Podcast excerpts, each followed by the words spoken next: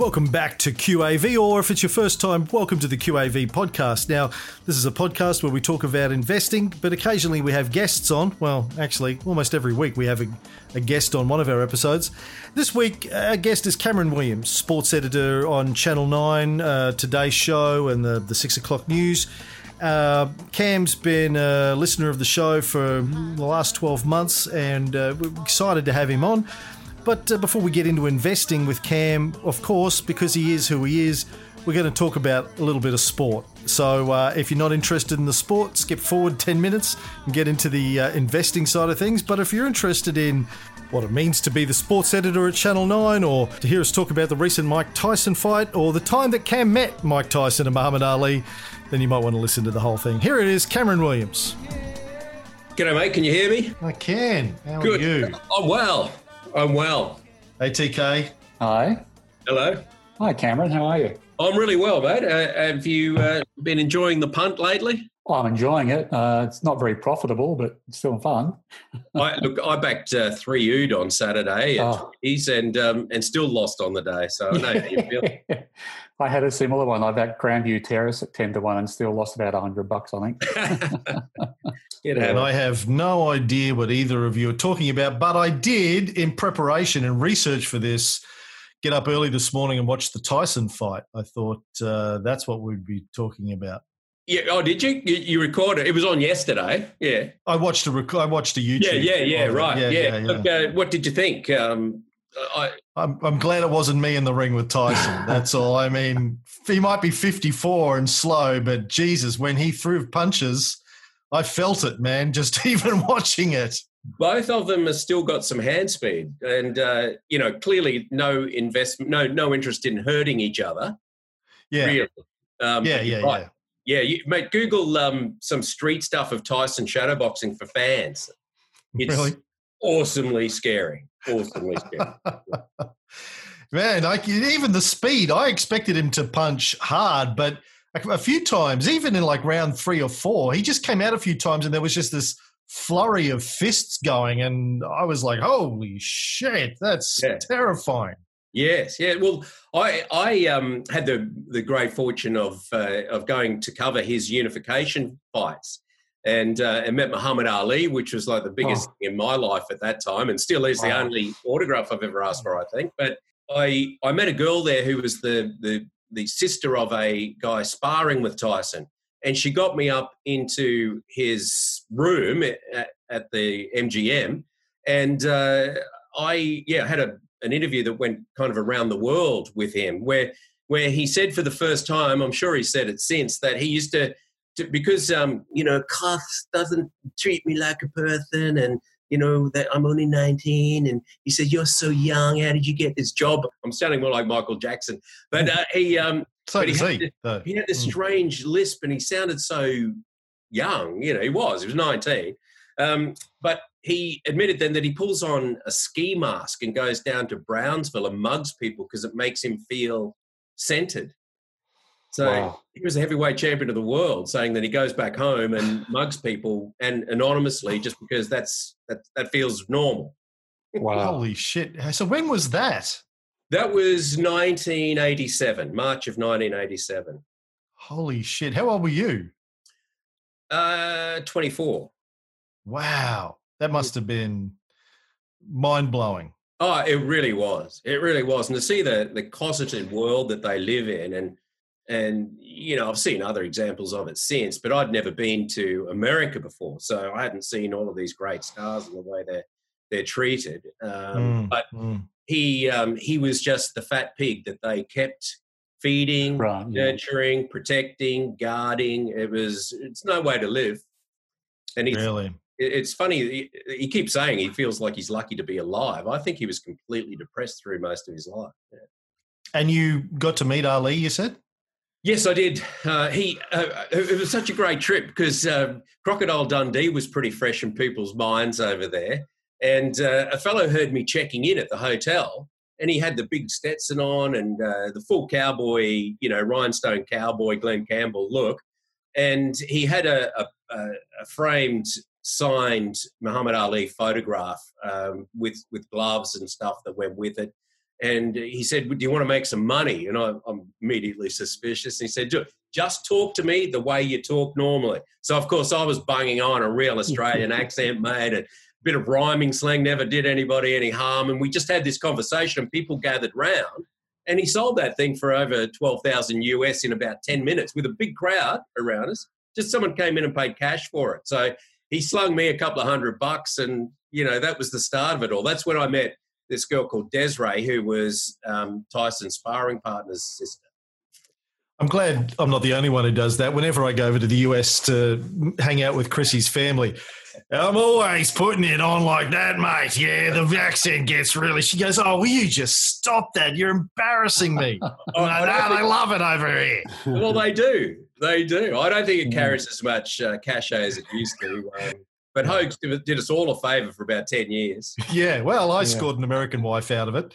So I'm, I'm grateful. You know. Yeah, I know. She probably thinks you're some frontiersman still. Mm, still, yeah, yeah. yeah I'm yeah. just, I'm getting back into it one of these days.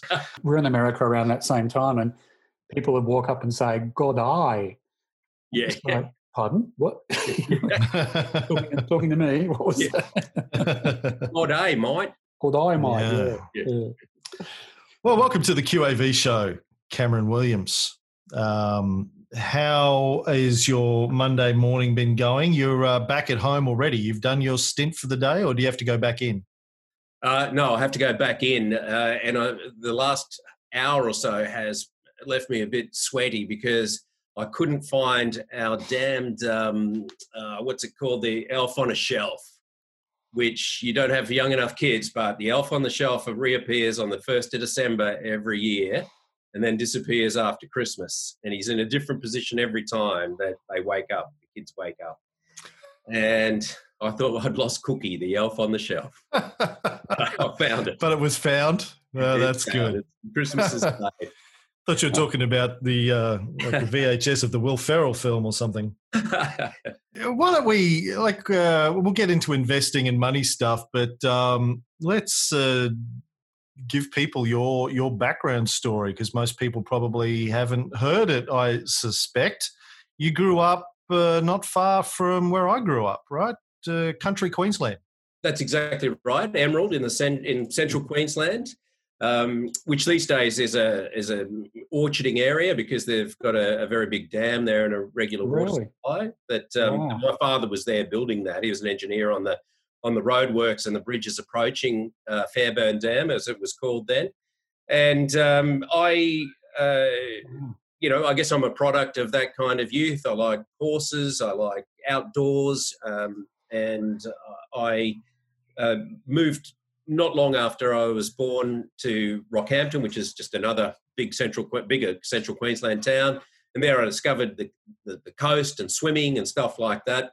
Um, but I, I, I always graduated towards communication type studies and communication type areas of my life uh, have developed in in a business sense because I started at the Courier Mail as a cadet writing for them and quickly realized that I wanted to write about sport uh, that led to a job at the Australian in Melbourne. That led to television jobs in Sydney predominantly.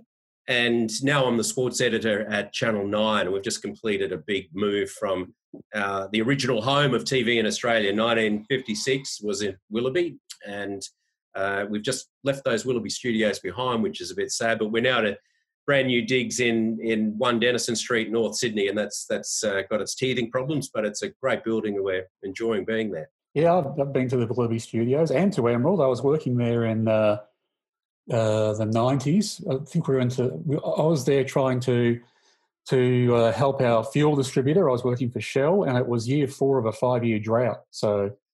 Um, I hope the Fairbairn Dam has, has turned things around because it was tough making money in a, the tail end of a drought after four years. when it gets dry out there, Tony, it gets just mm. cruelly dry. And uh, the, the river that goes through town is called the Nogoa.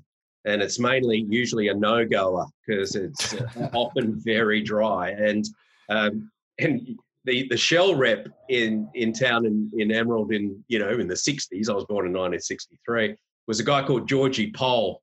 And I'll never forget him because uh, he he had a thumb amputated in a machinery accident but my mum and dad told me that he sucked his thumb when he was a boy. So shell and uh, and and uh, you know um, what do you call it? Uh, I guess um, uh, deterrents for children are, are, interlinked for me. So nice town though. Our phone number out there was three six zero. So yep. small place, yep. um, but uh, it it um, it was a great place to grow up. Lots of space. You could have a horse. You could have you know keep birds and things. Um, mm. People were, were good. You could go to anyone's door. It was a, a great place to grow up. You still got family there? No, no. We all moved. Um, uh, my mum. We, we, moved to Rockhampton first of all, and then to Brisbane. And uh, my dad died uh, this time last year, but my mum is still in Brisbane, and she's got a, a lovely house in Kangaroo Point on the river there, and she's she's um, she's really she's the start of my investment career because right from the first time I earned a dollar, she said, "You've got to start investing this in property." And I, have always been a bit of a share naysayer up until recently. And Tony, you're the bloke who convinced me otherwise. And I've always treated my property investments as investments and the share market as a kind of gambling den. Mm-hmm. And uh, it's only now that I've realised how um, how how much easier it is to to keep yourself organized in the share market and manage your portfolio of shares and still get growth and dividends. Uh, it's just that, you know, do what you trust. I trusted bricks and mortar and, you know, it's done reasonably well for me. But I've, I've got rid of some of those investments to go heavily into the share market these days. Yeah, good, good for you. It's, but it's a good perspective to bring to share market investing, I think, if you've had that property experience, because, you know, as you know, you can't check the price of a house every day. You can't can't sell it tomorrow if you don't like it, you can't buy it back the day after. So that's a good. I think that's a good, uh, really good training ground and perspective to bring to the share market too. Yes, and there's lots of traps and pitfalls, and it's uh, more difficult to manage at arm's length than you might expect. Mm-hmm. Uh, you know, I, I, I, don't regret any of it because over time, you know, if you're patient in the property market and you're not, you don't buy silly investments like at Robina at the Gold Coast, where I did to buy one place, but uh, it, it, generally they've, they've, they've been you know slow yep. producers, and I, I, guess it's been my forced method of saving. I've always been a bloke uh, who, on one hand, I do uh, like gambling on the horses, like you do. I've got a gambling streak, but I like to know that I own the bricks that I live in. I'd rather have the bricks than the furniture, and uh, you know. did sleep on the floor a lot as a as a young worker, but uh, there's nothing wrong with that. Um, no. Your rewards later. You you don't think you'll ever get old when you start out, but it happens soon enough. Yeah, yeah, I'm the same. You know, we we owned a I owned an investment property with a mate to start off with, and I remember going in there after work, completely buggered, putting up trestles, painting the inside of the house at, until one or two in the morning, packing it all up again, and going back to, to bed for a few hours on the floor, and then going into work. So, yeah, I can I can relate to that yeah, it's it's hard work, but good training, good yeah. training. And yeah. um, you know, I, I, certainly had no specific um, skills that I, you know, I, I, wasn't always going to be a doctor or a pilot or a bricklayer. I didn't have any specific training, so um, I always knew that I was going to have to be careful early on with whatever money I had, and it's been productive. So uh, I, you know, I, I love that about your method. That day that you explained compounding interest and uh, the savings that you can make by going to a public school rather than a private school, it it it cemented my belief that QAV and and your way to go is the way to go. I, have I've told this to Cambo already, but my my primary driver for being involved with you guys is to is that so that I can teach the method to my children mm-hmm. and to to manage what wealth I've I've got in an easy, fairly as hands on as you want it to be, but it's a it's a low risk, low input method of making sure that you're getting a good return for for your savings or your mm-hmm. investments. And you know, uh, I, I, got lucky um, uh, a year or so ago. Uh, can I tell you a quick investing story? Please, please. I, I, I over I overheard a conversation on a plane from Perth to Sydney, and uh, and I heard this fellow. One of the things that cut through the conversation because I was trying to sleep he said he'd just sold his gold mine and that he was going to take a, a, a, year off and travel the world and find out what his new investment was going to be. And I thought, God, I'd like to do that. yeah, I've just sold my gold mine. Uh, Anyway, so I, I, I listened in more carefully and uh, and and just got the, you know whatever snatches of it, the conversation that I could. And I noticed that he had a bit of a, a, a speech habit of saying new instead, uh, saying new instead of new. But he was an Australian guy, and I thought that was a bit unusual. I wonder where he picked that up. I thought he must have lived in America or something. Anyway, must be two years later, about 2010 or 2011, I heard a guy speaking on the radio about graphite. Mhm. Now, I had no interest in graphite, but he kept saying, he was an Australian guy, kept saying new. So I worked out this guy was a fellow called Mark Thompson, and then he'd sold a, a, a gold mine and he'd traveled the world and he decided that he was going to buy at a very cheap price a graphite resource in Sweden. And to cut the long story short, it's called Talga Group. They've firmed up um, a very, very high grade graphite and graphene resource. Um, they have partnered with Oxford University, Germany, Sweden. They've got um, low, very, very green, low cost power from Sweden. They've got uh, factories being built in Germany with, with German and money. They won the Faraday Challenge and they build the anodes for batteries and they own the resource. They own the IP for how to turn that into an anode. They own all of these um, very high, uh, substantially difficult things to um, to copy. There's the moat that you talk about, Mhm. um, and slowly the market's picking it up. So I, I'm in at an average of about 27, 28 cents. And uh, and they're now up to over two dollars. So Oh, this, this is my Facebook, and and it's it's it's been a winner for me. But I haven't sold any. When, when I do sell some, Tony, everything I've got is going to be invested QAV forever because that's the way to stay safe.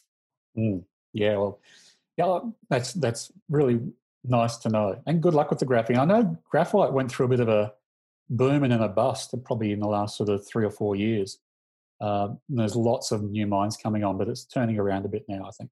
Yeah, and it's not a graphite play; it's an anode producer play. Right. Okay. Yep. They own their own resource and it's high quality, and it Mhm. requires a lot less um, uh, input chemically and in terms of heat to transform it into the product they need. Mhm. So all the big batch, uh, manufacturers like CATL, they they they they spend um, you know hundreds and hundreds of kilowatts of energy producing their anode material. Mhm. Uh, this is green. It's uh, European has legislated supply chains that have to be green. They have to be sourced from Europe. Uh, they're the first mover and really the only ones that are in this position so far. They've had connections, with, we believe, with Tesla, and uh, you know, it, that's that's my that's my punt. yeah. Good. And You've Got to believe in something. yeah, following a tip, hey, or your own tip, I guess.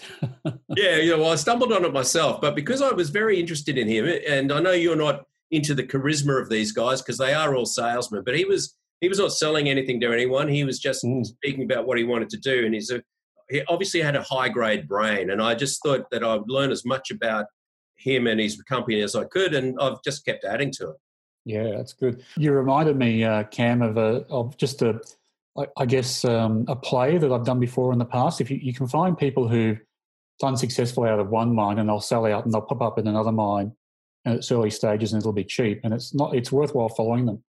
Um, in some, you know, a lot of instances. I mean, Twiggy Forrest at Fortescue Metals, that wasn't his first um, investment.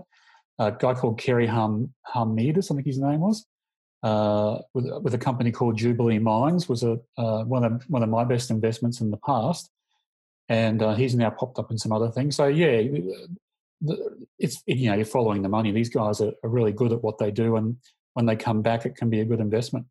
Chris Ellison's another one with Mineral Resources. Right? Yeah. But you're our charismatic guy. Um, No, you know, not. I went to that uh, to that dinner that we had uh, in the cross, the first one, Mm. and you mentioned that Credit Corp had, Mhm.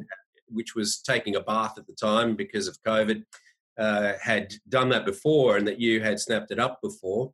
So I I, I tucked away a bit of that without without applying the QAV principles, just applying the I believe in Tony Kynaston principle, and that, that's done well.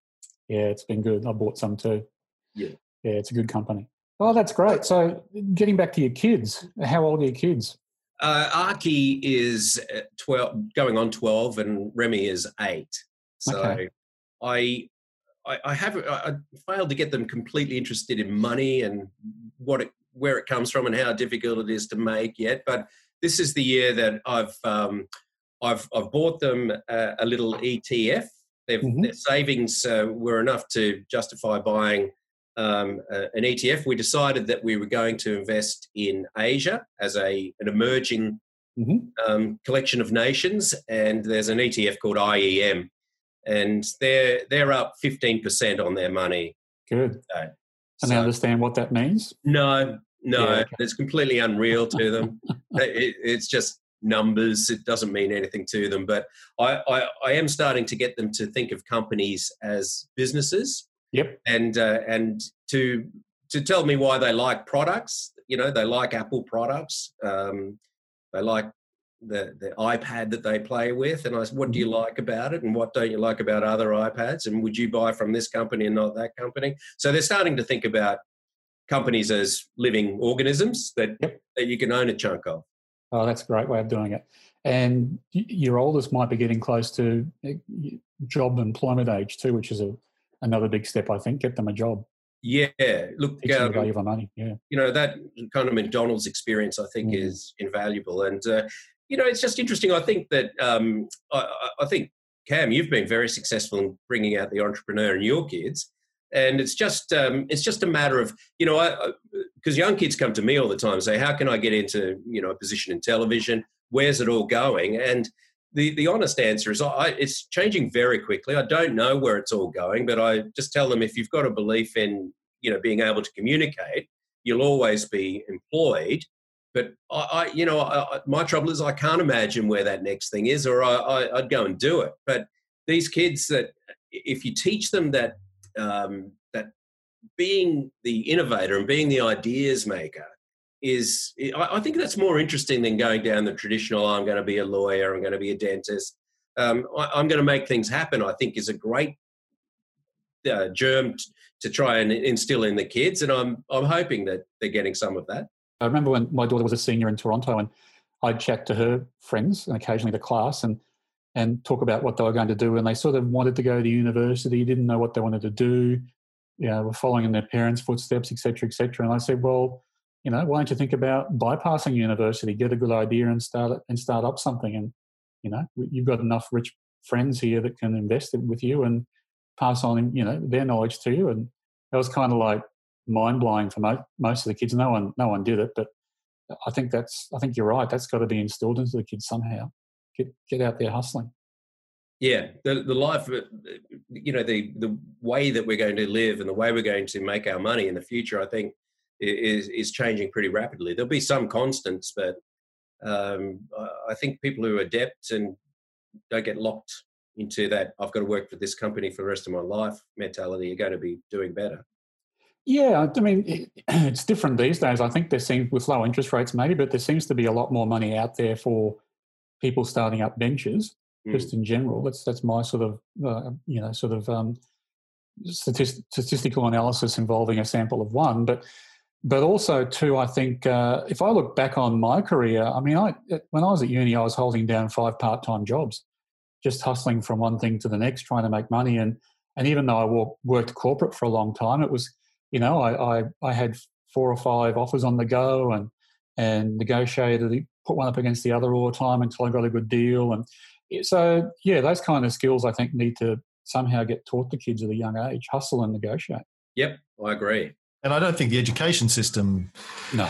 is really set up for that. So it comes from parents or friends and family. You know, I've I think the only thing I've done for my boys is they've seen me out there having a go, failing most of the time, but out there having a crack. And, you know, I think they both went, well, if dad can do it, then we can probably do it better because he's an idiot and we're a lot smarter than he is.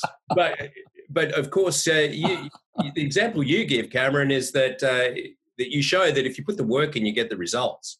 You've got to find something that you're prepared to work at. You know, the, oh, in fact, I show that the opposite that you can work your ass off and still not get any results. but the work is there. The work's there. Mm. I've been admiring your Instagram uh, photographs lately. I figured this was your new career trajectory. You're setting yourself up as a behind the scenes photographer. Very artistic, your behind the scenes stuff at the show.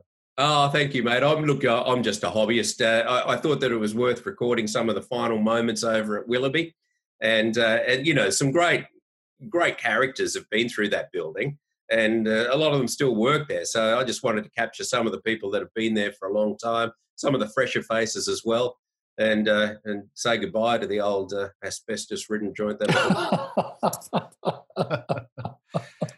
but really, I mean, I, have been there well, at least once, but it, it's um, it's it's what a TV station should look like. What you think it looks like before you go. It's got a big big aerial on top, big big antenna broadcasting aerial. Yeah, you know, the uh, the reception's full of photos of the celebrities, and you go you go inside, and there's all these studios that are big and open, and they move things around. Yeah, it's your classic old style, isn't it? It's not like you walk into somewhere today and it's a, a panel like a desk with a couple of small cameras in front of it. That's it. different, and, isn't it? Yeah. Yeah, and the, the cameras are robotic. Mm. Uh, the presenters are robotic. Uh, um, it, it, but from the from externally, it just looks like any other office block. It's a beautiful building, by the way, but it, it, it does look like a corporate block rather than uh, you know, a factory of dreams and magic. Yeah, like right. Yeah. before we before we get back to investing, I want to talk more about the sports uh, business. I remember when we first had that first dinner that you were at early this year. I, I don't remember when it was, but it was just as the Rona was starting to kick in, and we were about to go into their first lockdown. So it was sort of February, March. Um, and you know, I know you were saying then, well, shit, what am I going to do this year if there's no sport? What, what's actually uh, what have you f- ended up doing uh, during the sport lockdown? How have you kept yourself busy? Well, for ten weeks there was no sport anywhere in the world uh, other than horse racing. Horse racing didn't stop, and that, that's a great tribute to Peter V'landys, who mm. has worked miracles through these tough times. Um, who's, but who's who's that? Oh, sorry, Peter V'landys is the chairman of the of the National Rugby League or the Australian uh, Rugby League Commission. Uh, he's also the boss of Racing New South Wales, and um, he right. he's a can-do kind of guy, and you know he, he, can be a bit abrupt, but he's very clever, very very clever, and very determined. He kept horse racing going. He just took the steps that had to be taken. Put the jockeys in a bubble. He isolated he, he, he kept um, you know all the right PPE gear around. Um, he kicked all the punters off course, and he just ran it in a bubble. And then he ran rugby league in a bubble when they said they couldn't do it. And by the end of, you know, well, not by the end of it, but within a few weeks, the NFL was ringing him and saying, Peter, how did you do this? And, you know, they've been less successful because they can't keep their $200 million players in bubbles. They just won't do it.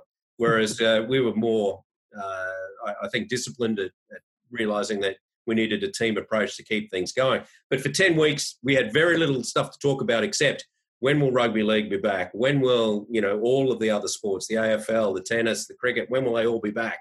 And for 10 weeks, thankfully, we made it interesting. And what we did find uh, was one of the benefits was because people were accepting lower quality uh, video output like the Zoom meeting we're on, uh, and we, we could we could just quickly speak to you know a Manly or a Bulldogs football player, and because they were at home instead of it in front of their teammates, they they often gave us more in depth answers and more considered answers, and we saw a more emotional and more sensitive side of of their responses. So I think I think that part of it was really beneficial, but it's become a lot easier now that we've got real sport to talk about. I heard uh, someone who worked for Peter V'landys interview and they said, you know, how did he do it? How did he get racing to continue? And how did he get the NRL to continue It belatedly? And this person said, well, Peter always starts from the point of view of what does success look like? And then that you work back from there. And I think that's a really, really good life lesson. It's, you know, if you're in business, in any sort of endeavor, really, what does success look like? Yeah. Define and, that and then work back from there. And he's fearless. Um, mm he may have fears, but he never exhibits them. And you know what? I think he's quick to adapt too. When he knows he's wrong, he, he will acknowledge that. He'll give you your point, and then then he'll work with that. He's he's not he's not just a crash through type of guy because Mm. those guys eventually hit a wall that they can't break. And no one will work for them either. That's right. That's right. Yeah, no, I, I've found the whole uh, Zoom interview thing with the with the late night shows um, where they've been interviewing celebrities just at home actually far more interesting and engaging. It's less fake, seems to be more real. I actually wonder how that's going to change things moving forwards as they. I mean, I think the US is a long way from getting back to normal, but uh, they are back in the studio. I think some of them, but how do you think it's going to have like in terms of long-term impact for what you do has there been any positives come out of this that will change how you approach your job next year Uh, look, I, I, I think the major benefit is that people are more accepting of lower quality material in terms of you know technical lower quality material. That that's a good thing because it makes us very flexible. It means that we don't have to spend as much money as we used to to get stuff done. But you know, when it comes to actual broadcasting of live sports, you you want that in your 4K HD. You know, you want the best experience you can for that. So I, I think all those advancements advancements are going to keep going, but uh, I, I think it's still a little too early to tell if Zoom is going to be the be all and end all into the future because I, I don't really buy into this uh, empty city sort of philosophy that people won't want to come back into town and they'll all do their work from home. Uh, I, I think that'll drive most people nuts eventually. Um, if you're a solitary person or comfortable in your own you know, quiet environment, that works brilliantly for you. But I think a lot of people are more herd animal, more gregarious. They need the excitement. You know, we, we've just moved into an open plan office, which I was dreading. Not not because I wanted my privacy so much, but I just didn't want to hear what everyone else was saying or their conversations and stuff. But I found it to be so much more social and fun than I thought. It's energizing to be in those spaces. Um, you, but you do need a hidey hole every now and then. So I, I think, you know, once again, sample of one, Tony. I, I think that uh, you know maybe the cities won't be as busy, the office blocks won't be as busy as before. They might be repurposed in some way, but I think people will still want to come back and rub shoulders when when they can, when it's safe and they feel comfortable again. I was hoping you were going to tell me that our big plan for you and Tony in an Apollo tourism van driving around the country was uh, the next step in the progression mate, you ke- that's a hair shirt for you and for everybody listening, Apollo. Uh, I, I, did make a list of, of shares that I've been in and out of since I discovered QAV, and uh, CIA's at the top. That's a that's a success story. Yeah, it's good. But Apollo was the next one that I got, and um, you know, I stopped going in and out, in and out. I just stayed in it for too long. And but you know what? It's coming back. I believe in Apollo. uh, you're the only one who does. I was in, in, Sydney CBD just before I came onto this call, and it, to me, it seems as busy as it always has been. And I, you know, I think I think there'll be less people working in there because I think some people, you know, have, have worked out they like being at home. Yeah, but I think human nature plays a part, and I think if I if I was one of ten direct reports and the boss was in the city, and two or three of them started to go in to work with the boss, and uh, started to get a bit of a leg up because of that, yep. the other seven would be in there straight away. So I think that will kind of drive people back to the city as well. Yeah, and you know. Uh, when you do your Zoom meetings and you've got the panel up there, you can't see who's off to the side and what the body language is. Mm. And you can't read the subtleties of the room. Mm. Uh, and I think that when you're making important decisions about companies and about your own careers, and you want you, you want to be convinced that you've got a good handle on things, uh, I think face to face is the is the way to go. Yeah, I agree. So back to investing then, Cam. What? Uh, how did you discover QAV? Can you remember and why? What were what were you looking for at the time? Okay, well, uh, every year in January, except next January, I uh, I go to the Australian Open, and it's it's two weeks locked in a hotel room. You know, when I'm in my downtime, it's a time of reflection. Uh, I I go down the road. I always stay at the same place. I go down the road, and I buy my new undies and t-shirts for the year. Um, it's very interesting, but basically, I I do reassess. You know, it's that period after Christmas I'm by myself, don't have the kids running around, and I, I do reassess what, what, what my targets are for the year. So I sit there in my new t-shirts and undies, and and this year I got um, AirPods. So I needed to listen to podcasts because I had AirPods, and I found a murder mystery one that was quite good. And somewhere in the mix there, I saw this thing about how to buy shares at quality and value, and I uh, I listened to you. I thought you were kind of acerbic and funny, and you know I've changed my mind about that. Which and one I of thought us? Tony, I about. thought I'm Tony, sure which. which I thought Tony sounded like uh, I, I kept waiting for Tony to tell me what what he wanted from me because I, I thought he why you know I I'm a cynical bugger. I, I thought what why is he doing this? And as Mhm. soon as I told my wife about it, she said, "Well, what's he want? What's what's he Mm. selling?" I said, "Honestly, just listen to the guy." And you know what? The truth i that comes out from listening to you guys um, is is pretty apparent. You don't only have to listen to a couple of episodes to realize that Tony doesn't give a rat's if you listen or not. Um, he doesn't give a rat's if you follow him or not, and it he doesn't care what he says to people. I enjoy his interviews with with other people that are peddling various products or ideas. Because in in essence, uh, you boil most of them down, and it's it, it, it, it's nothing. It's just an idea, and they can't explain their own ideas very frequently. Mm. Whereas Tony can explain his, and I, I like the simplicity of it. And I, I, I, did believe in it as a kind of, you know, uh, as the, the the Ten Commandments, but we've we've got about thirty commandments now. but I like that too. It's flexible. It, you know, I, I, I could go on and on. I think it's a very convincing way to um, to not just grow wealth, but to manage wealth in a low risk, low input kind of way. Well, the big takeaway for me from that is that uh, celebrities uh, buy new undies once a year. I mean, I I run mine down till you know there's no threads left in them and they've fallen down, and even then I find it hard to give them up. So one day, that's my that's that's on my bucket list now is to buy new undies every year. Mate, I do a lot of live TV, so you've got to keep your undies fresh.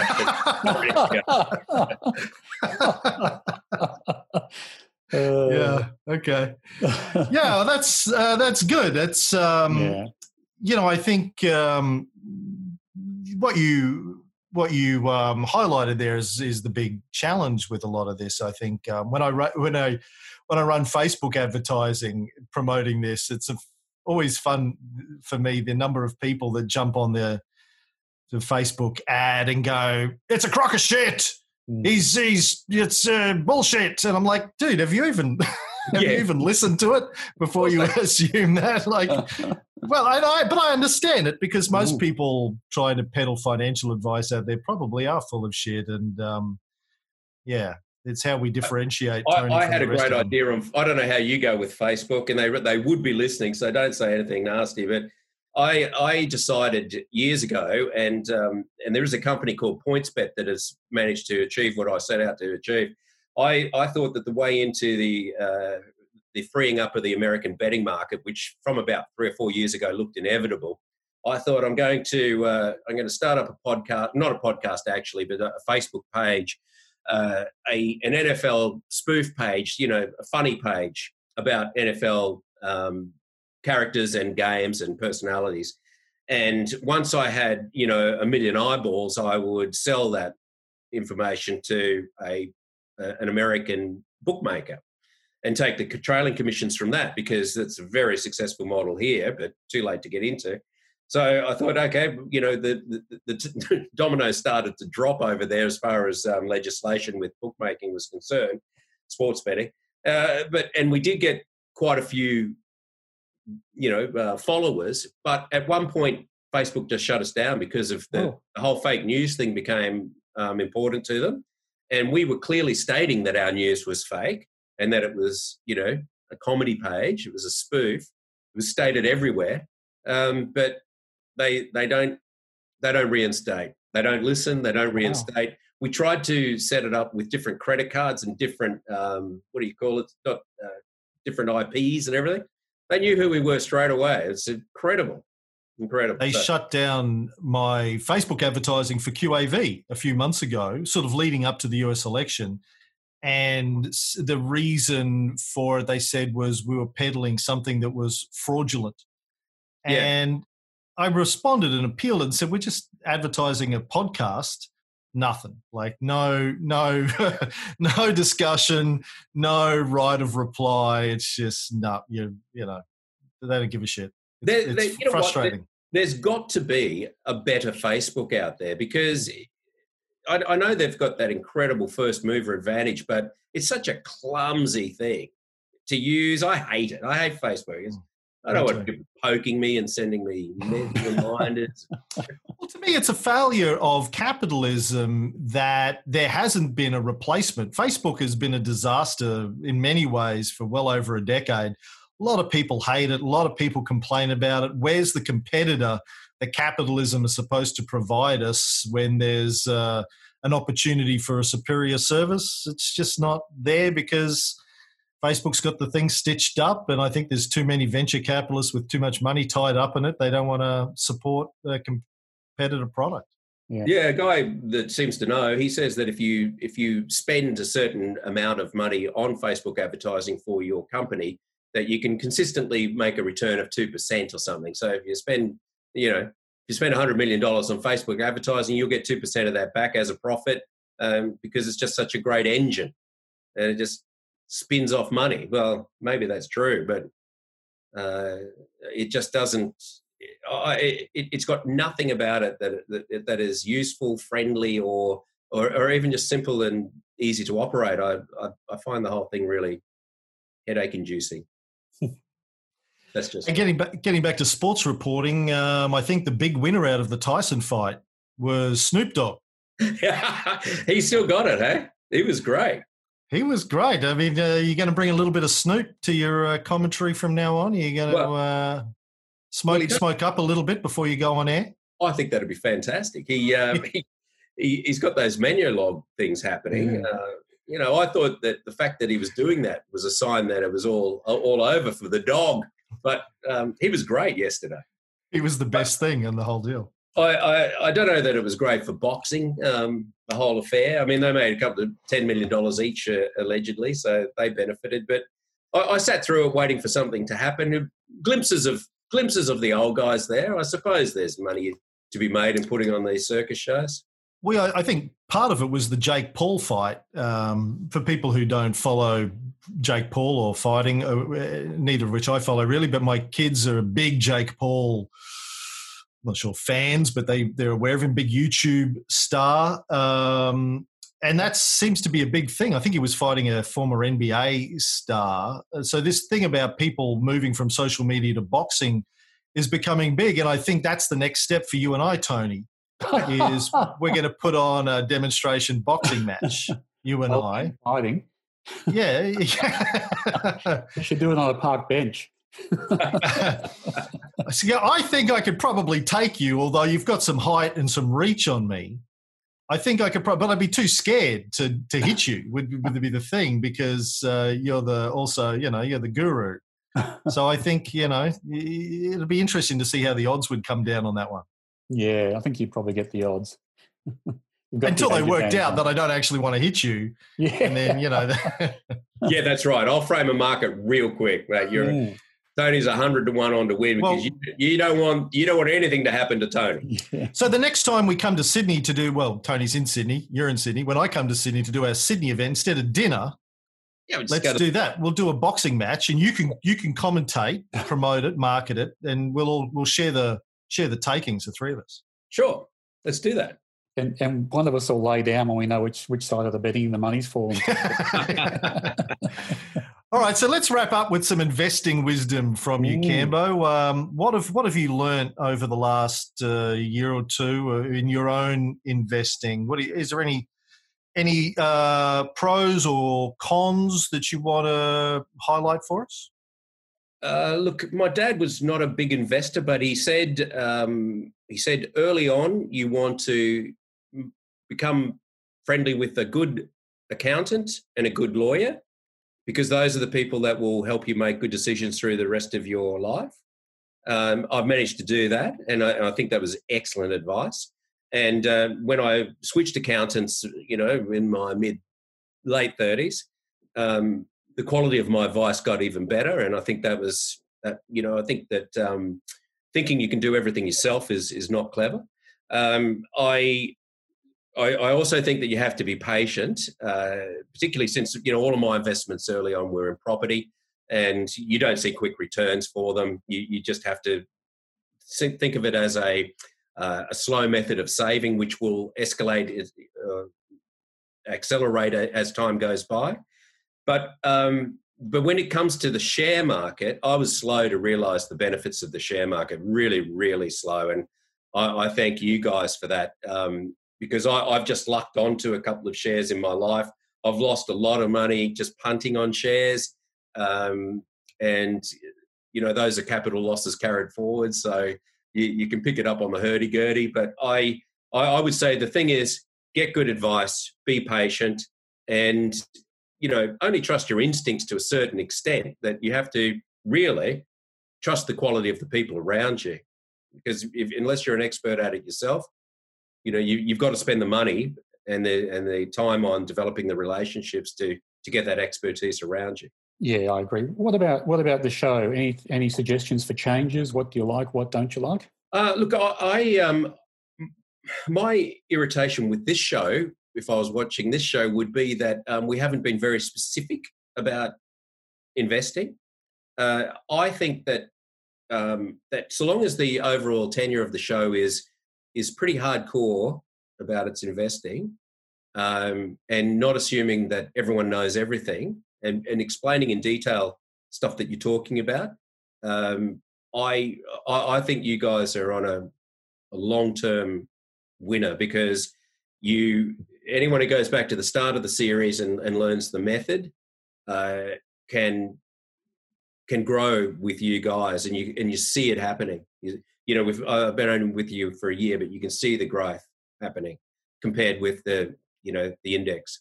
And I I, I think that the, the one thing that I struggle with is I'm no good at the spreadsheets. So I rely on updated spreadsheets to see where you guys are at. And I guess, you know, having feel feeling like that I, I, I now grasp what your concept is, I, I reckon that a, a, vast lot of the value that I get for spending my subscription is to get those spreadsheets. Yeah, okay. That's yeah, that's a good point we're not, we're not trying to give tips, but um, hopefully it's a, that's a and and the buy list is reasonably long, so you couldn't buy all of it. So hopefully it's a kicking off point for you to do your own investigation. Well, and that's what you've ignited in me. And so it came. The, the, the timing was good with COVID. Everyone had a bit more time, mm. and, I, have enjoyed investigating um, the shares that are on your list. And uh, you know, I, I don't have to go broader than that list mm-hmm. to find something that I feel that I might be interested in. And if if it's not if if there's no buy signal there with the three point line, I won't buy it, um, and, and, I'll go and look at another one. Mm. But I don't necessarily, you know, adopt everything that you're doing. It's mm-hmm. just an excellent guide. Excellent guide. Good. Well, thank you very much. Now, do you have any broadcasting tips for a novice podcaster like myself? Mate, I'm, I'm just looking at my background here. I've got up my background game. uh, uh, no, I, mate, I think you the ultimate thing about broadcasting is is be true to yourself. And looking at your background, it's pretty good. You got a framed copy of a Winx jockey's jersey there. Yes, that that is a copy. Um, I'm good mates with Chris Waller. Oh, really? And uh, I I don't have it here with me, but I'm going to have it added to that thing. I I just bought that at a charity night, but yep. um, I've got um, Winx's racing plate from the first Queen Elizabeth Stakes mm. she won. Wow obviously she had four plates on that day, but I've yeah. only got one. Do you have any horses with Chris? Yes, I have. Yeah, um, only the one. Um, mm-hmm. He keeps telling me he's going to find me the one, but uh, it was uh, he. He likes all these French imports, and uh, mm-hmm. I, I, did have a horse called Studio with him that uh, that had uh, four starts out here for, for four wins, um, mm-hmm. but it it, um, it developed breathing problems, so mm. he had to be retired. But if you've got time for one losing story, this is why I've given up all my horse investments until Chris finds the one. Um, and Guy Mulcaster will probably the, be the guy who does that for him. Uh, he, he's a great um, selector of horse flesh, as you know. But um, I, I had a horse in France, a share of it. My sister bought a share in a horse in an auction. The next day, the OTI, the the managers of the syndicate, rang her and said, um, "I'm sorry, that horse that you bought um, has expired overnight. It was dead when we sold it to you. Um, oh. it, it, died in the paddock, right during a storm. Uh, so, but what you know, you, we can give you your money back, or uh, you can take the you can take a share in another horse, which we say is not as well bred.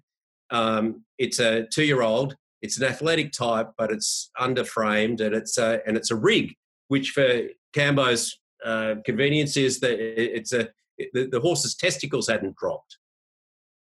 So all in all, it seemed like a pretty useless horse, but but she she kept that charity because the the money was for a, a charity, and uh, and it was called Prince Lodewijk, and she asked me to watch its first race, and after its first race, very very handy race in a, a midweek in France, I um, I rang up into OTI and said, can I buy a share in it? So I bought 10% as well. And uh, anyway, to cut a long story short, it used to have uh, we win, they win against a horse called Waldgeist, which went on to win the Arc de Triomphe. And, uh, and, it, and it finished up being uh, its last race in France was uh, in the uh, Criterium du, whatever it's called, um, Criterium. Anyway, de Saint-Cloud, Criterium de Saint-Cloud. Anyway, every horse in that race, every horse in that race, ours led them up for 200 meters on a heavy tan to, for, for 1800 meters in a 2000 meter race and finished sixth. Um, Waldgeist won the race. The horse that ran a long way last was Rekindling, which won the Melbourne Cup. The Caulfield Cup winner was in there as well. All of these those horses have won either derbies or um, or raced and won in America. Ours was the one that it, it went into its spell as the second favourite for the French Derby, and came out of the spell a, a timid, frightened horse. I'm going to do a. I'm going to. I'm going to go back one day with a little budget, and I'm going to do a, a, a little just to satisfy my own curiosity. I'm going to do a, a documentary, Finding Prince Lodewijk, because because he got lost somewhere. you know, they'd sent him up to the bush or up into the forests of northern France for a spell, and he came back a different horse. So, the trials and tribulations of horse racing. Absolutely, yeah. We have our, we have most of our horses with David Hayes, or, or at least Ben and Tom Dabernig now. Yeah. But I did catch a sit next to Chris Waller on the flight back from Melbourne after Stakes Day last year, so we had a good chat about things. Yeah and we might a, we might hook up at some stage. He's a wonderful man. Mm, very knowledgeable. Story. Yep. Yeah. Very good bloke. Yeah. Cool. All right. Well, it's great to talk to you. Yeah. thanks, thanks Cameron. Most of that out, Cameron. No, that was all good stuff, man. Thank you so much for uh, taking time out of your studio day. You got to go mm. back now. Yes, yes. Put the tie back on, and uh, six o'clock news beckons. All right. Thanks. Thanks for giving us some time. That was a great story. Oh, thank yeah, you very much. It. And uh, you've got a true believer here. Cameron, you were going to tell me what um, where I rank in the first adapters to QAV. I looked it up. You're uh, roughly number number sixty, Cam. Oh, right. So okay. not bad, not bad. First century in there. Yeah, you should have some caps made up for the first century. okay, I'll get that. I'll get that organised before our next Sydney event. Thanks, mate. All right, mate. See you later, guys. Cheers, Bye. Cam. Bye.